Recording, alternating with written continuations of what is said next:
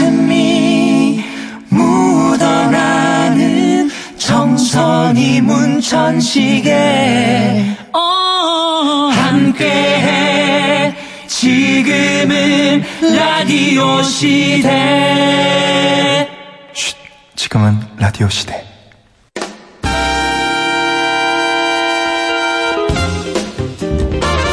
딱딱하고 지루하다? 골치 아프고 어렵다? 법에 대한 고정관념을 깨부숴드립니다. 생활 밀착형 법률 상담 서비스. 지라시 법률 사무소 문앤정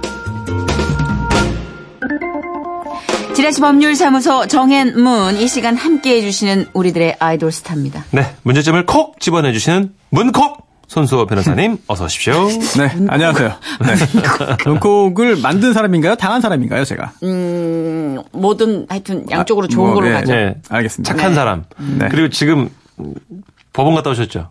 아, 예. 예. 점심에. 아, 오후에. 갔다 왔습니다. 네. 예, 매일 법원이 되게 화냈겠어. 오늘 네. 완전 되게 잘생겨 보이지 않아요? 그러니까요. 네, 늘 베스트였지만 오늘은 더 아이돌 같은 느낌. 예. 최전선에서 뛰고 있는 스타 변호사입니다. 우리 손수호 변호사님. 예. 감사합니다. 셔츠의 가장 네. 올바른 쓰임. 셔츠는 저렇게 쓰여야 된다는 맞아요. 걸 보여주고 계시죠. 네. 자, 우리 얘기 나온 김에 그 문콕 좀 얘기해 볼까요? 이건 어떻게 보상이 안 되나요? 변호사님 엄청 짜증나는 문제거든요. 문콕이요. 그러니까 네. 주차장에서 옆 차가 문을 열다가 칵 열어가지고. 네, 내 차를 콕 하고 찍은 거죠. 네. 심지어 네. 이렇게 차에 잠깐 앉아 있는데 정말 콕 한데 그냥 보지도 않고 그냥 가던데. 어. 바로 푹 패요. 네. 이게 그 소리가 나더라도 아무 흠집 없는 경우도 있지만 간혹 정말 찍혀요. 맞아요. 찍히는 경우 그래서 있잖아요. 네. 이게 구멍 나는 경우도 있어요. 맞아요. 경우에 따라서는. 정말. 아, 돈. 깨들어요, 어, 그렇죠. 예. 그렇죠. 어, 그런데 이 문콕도 사고입니다. 어. 그렇죠? 그렇죠. 네네. 예, 또 그래. 자동차 보험 가입되어 있잖아요. 네. 그러면 보험 사고예요. 어. 다른 사람, 다른 차량에 의해서 내 차가 어 그리고 이거를 그 내 차에 해가 생긴 거니까 예. 보험 사고입니다. 보험금 청구해서 받을 수 있습니다. 그렇죠. 네네. 수리도 할 수 있고. 음. 그런데 문제는 이게 자기 부담금이에요. 맞아요. 예. 요즘은 자동차 보험이 자기 부담금이 다 맞아, 있더라고요. 맞아요. 내 차를 고칠 때. 네네. 그래서 몇십만 원까지는 이거는 어 이제 피해를 입은 사람이 스스로 부담을 해야 됩니다. 음. 그렇기 때문에 이걸 보험 처리하려면은 오히려 배보다 배꼽이 크고 그쵸. 실제로 뭐 도움이 안 되는 경우가 많아요. 음. 그래서 아 문콕의 경우에 과연 자동차 보험으로 이제 처리해야 되는 거 아니냐, 음. 바꿔야 되는 거 아니냐라고 하는 의견도 있고 음. 또 반면 이런 것도 있습니다. 아니 그렇게 하면 문콕 자작극을 벌인 다음에 보험금만 타는 것도 이거 생기지 아, 않겠느냐. 맞다, 맞다, 어, 맞다. 그러네. 뭐 네. 사람들 머리 좋아. 네, 그런 걸 좀 방지하기 위해서 자기 부담금이 있는 거거든요. 네. 아, 물론 또 원인 중에 하나가 부주의도 있습니다만 네. 과거에 이제 주차장 간격이 좀 차가 좀 작을 때는 맞아요, 충분했는데 맞아요. 차가 커지는 반면 주차장은 또 좁잖아요. 주차 그대로. 그대로 주차 선은 네. 네. 그런 것도 좀 아, 문제점을 해결하기 위해서 제도가 좀 바뀌어야 되지 않을까 싶은 생각도 들어요. 어, 그리고 진짜 주차할 때 자기가 조금 이렇게 불편하게 내리더라도 운전석 어. 쪽 간격을 좀 지켜주는 네네. 성격 나와요, 거기서. 아, 정말 옆 사람 운전 조수석으로 탈 수밖에 없게끔 주차한 사람 있잖아요. 어, 예. 그 차간격 볼 때 성격 나오는 것 같아요. 자기밖에 모르는 거죠. 음. 네. 그래서 내가 조수석으로 얼마나 많이 탔게? 어. 그래서 오죽하면 위에 뚜껑을 팔까? 그랬군요. 네, 그렇습니다. 아, 이렇게 아주 사소하다고 생각하는 문제까지 성심껏 상담을 해주고 계십니다. 네. 이 시간 우리가 일상에서 흔히 겪을 수 있는 생활 속 문제들을 다뤄볼 텐데요. 답답한 고민거리들, 법적으로 이거 어떻게 되나 궁금한 이야기들 소개해드리고 손소 변호사와 상담합니다. 네, 오늘 첫 번째 사연은 익명 요청님이 보내주셨습니다. 반갑습니다. 저는 올해 8월에 조그만 가게를 임대해서 족발집 장사를 하고 있는 청취자인데요. 얼마 전에 가게에 불이 났습니다. 아이고, 아, 모든 게 새까맣게 탔고요. 음. 제 마음은 더 새까맣게 타들어갔는데요. 다행히 가게 문을 닫은 뒤라 아, 닫은 뒤에 난 불이라 인명 피해는 없었습니다. 음. 어. 소방서에서 내린 결론은 원인 미상. 다만 불나기 며칠 전에 간판에서 불꽃이 튀었다는 손님의 말을 들은 적이 있는데요. 근데 이후에는 또 말짱했거든요. 이 상가의 음식점은 저희 가게뿐이라 아무래도 저희 가게를 의심하는 눈치인데 불도 다 끄고 퇴근했고 진짜 이유 모르겠습니다. 그 일로 건물 주인은 보험사로부터 보험금의 80%를 보상받았는데 그런데 문제는 보험사에서 귀책 사유가 공간을 점유하고 있는 사람에게 있다고 판단해 저희 가게에 사고 비용을 청구했다는 겁니다. 거기서 끝이 아닙니다. 이번엔 건물주가 연락을 해서는 내가 보험사한테 보상을 100% 받았으면 모르겠는데 다 못 받았어요. 나머지 금액은 자기네가 줘야 하는 거 알죠? 아, 그리고 지금 그쪽 덕분에 양쪽 다른 가게들도 피해를 입었다고 난리예요. 이건 어떻게 하실 거예요? 이러는 겁니다. 아니 저는 가게가 타서 장사도 못 해가지고 속상하고 손해도 이만저만 아닌데 이가 제가 이걸 지금 다 뒤집어 써야 됩니까? 제 잘못이라는 게 증명된 바도 없는데요. 저는 진짜 모르겠습니다. 뭐 귀책 사유니 공간 점유니 막 이런 어려운 단어가 나오니까 머리만 아파요. 또 보험회사 직원이라는 사람이 나오니까 겁이 나서 어떻게 해야 될지 모르겠습니다. 변호사님 도와주세요. 아, 이게 그러니까 정리를 좀 해보면 가게에 원인 미상으로 불이 났어요. 네. 근데 어디까지 비용을 처리하고 보상을 해줘야 하는지 그게 고민이신 것 같아요. 그렇죠. 저도 지금 귀책 사유와 공간 점유 이게 좀 눈에 들어오는데 변호사님의 판결 들어보도록 하겠습니다. 이거 건물주의 요구를 다 들어줘야 하는 건가요? 아니면 그럴 필요 없나요? 아, 건물주의 요구를 다 들어줄 필요 없습니다. 다 들어줄 필요 없는 거죠? 제해! 방치 소리 났어? 방치 소리 났어? 예, 예, 게임 예. 끝난 거예요? 이거 되게 어려운 문제예요. 됐어, 됐어. 예. 잠깐만 어렵다는 건 또 뭐 추가적으로 어, 뭐 아니 그렇진 거야? 않아요. 아, 그렇진 않은데 예. 이게 어렵다 어려운 이유가 예. 굉장히 많이 발생하기도 하고 네네. 그리고 이, 누구의 책임이냐에 따라서 금전적으로 경제적으로 굉장히 크게 음. 그럼요. 결과가 바뀝니다. 그럼요, 그럼요. 보통 이제 매장에 불이 났다. 네.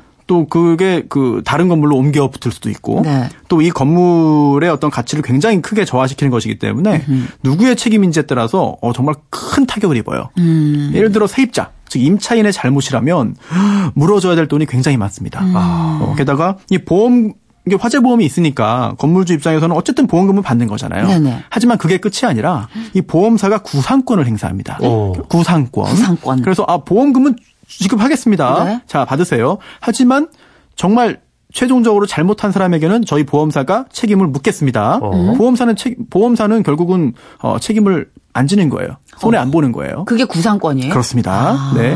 보험사는 보험금 주고 잘못한 사람에게 또 받아내는 거거든요. 예. 아, 그렇기 어. 때문에 임차인이 잘못이면 정말 아, 큰일 납니다. 어허. 그런데 귀책 사유. 네, 그런데 지금 이 사건 보면은요. 이 화재 원인이 미상. 네. 원인 미상. 예, 이럴 경우. 예, 이거 모른다는 얘기잖아요. 그러니까, 그러니까. 러면 이럴 때는 법이 어떻게 하느냐? 누군가 한 명에게는 책임을 지워야 되잖아요. 네. 자, 모르니까 반반하세요라고 할 수는 없어요. 아. 그렇다면 우리 법이 어떻게 보고 있느냐? 2009년에 예. 이 사건이 너무 크게 발생해서 대법원까지 갔습니다.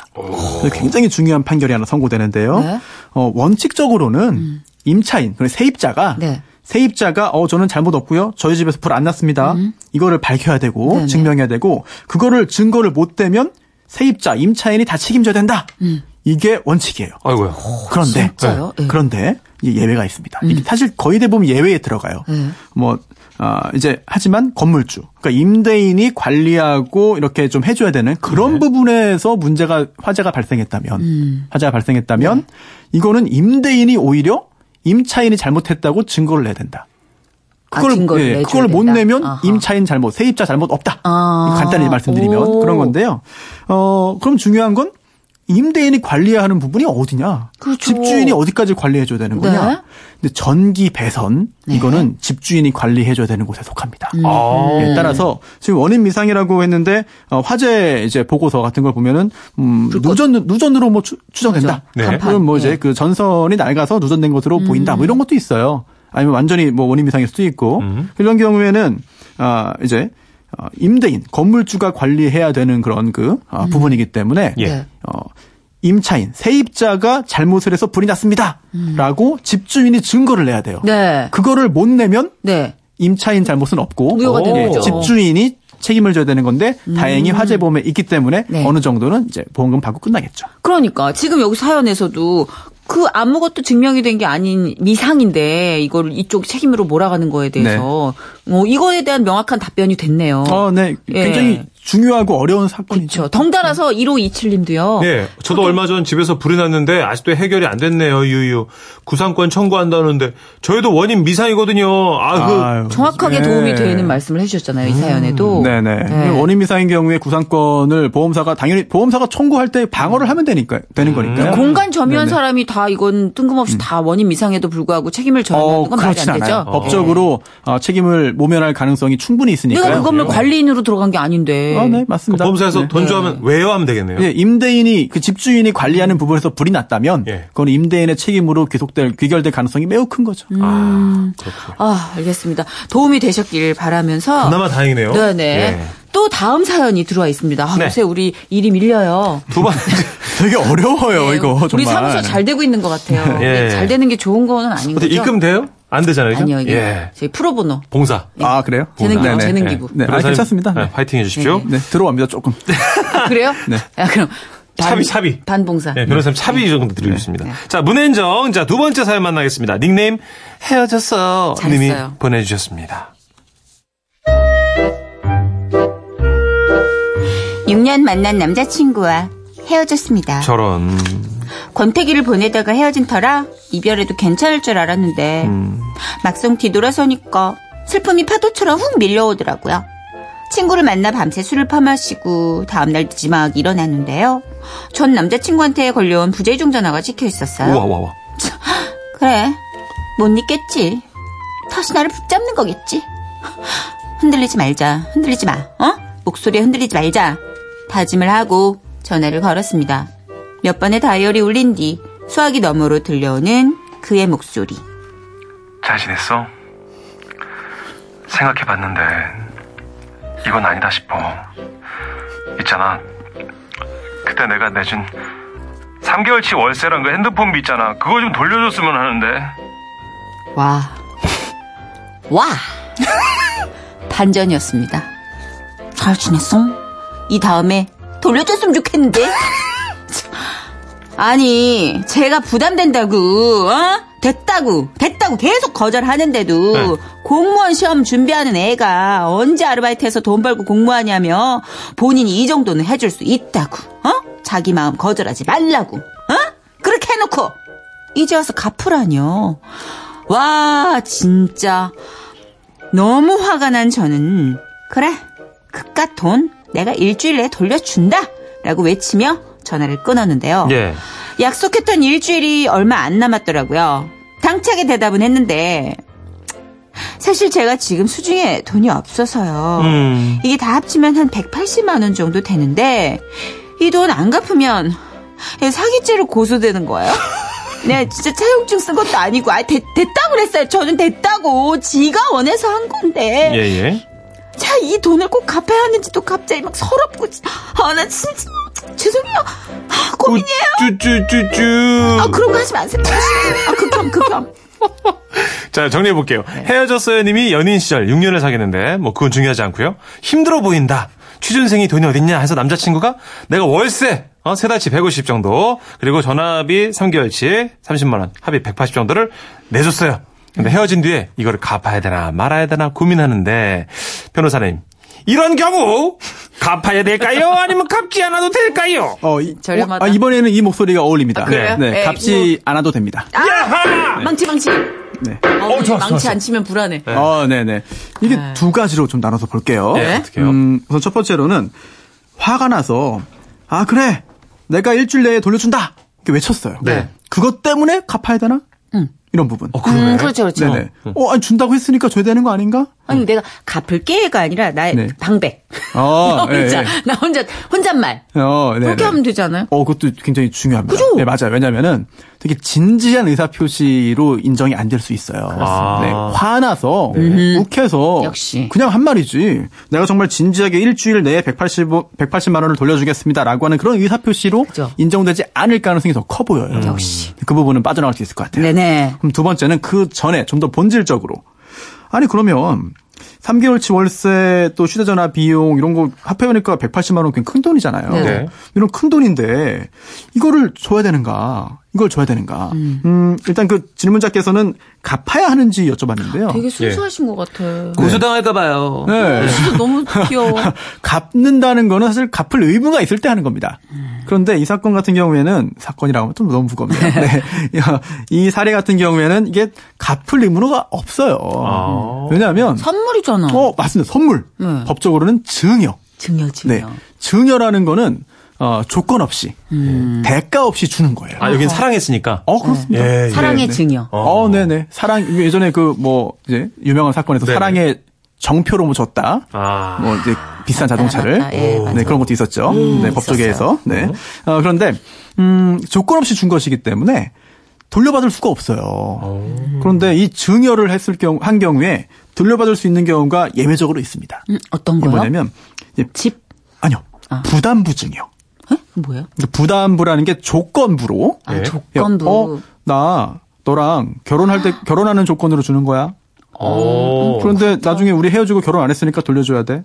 이거는 가능해요. 아, 그래요? 근데 문제는 그러한 그 부담부 증여라는 점, 조건이 있다는 거를 어떻게 증명하겠느냐. 어, 그러네. 네. 맞아. 증여 계약서를 쓴 것도 아니고. 녹취를 한 것도 아니고. 네. 따라서 설령, 뭐 여기는 그런 것도 없지만 설령 그런 게 있었다 하더라도 이거는 뭐 부담부 증여가 아닌 단순한, 단순한 증여기 때문에 음. 돌려줄 의무가 없다. 그쵸. 네. 그리고 또, 굳이. 음, 좀 전에 말씀드린 대로 돌려줄 의무가 없는 건데 화나서 욱해서 한번 그렇게 말했다 하더라도 음.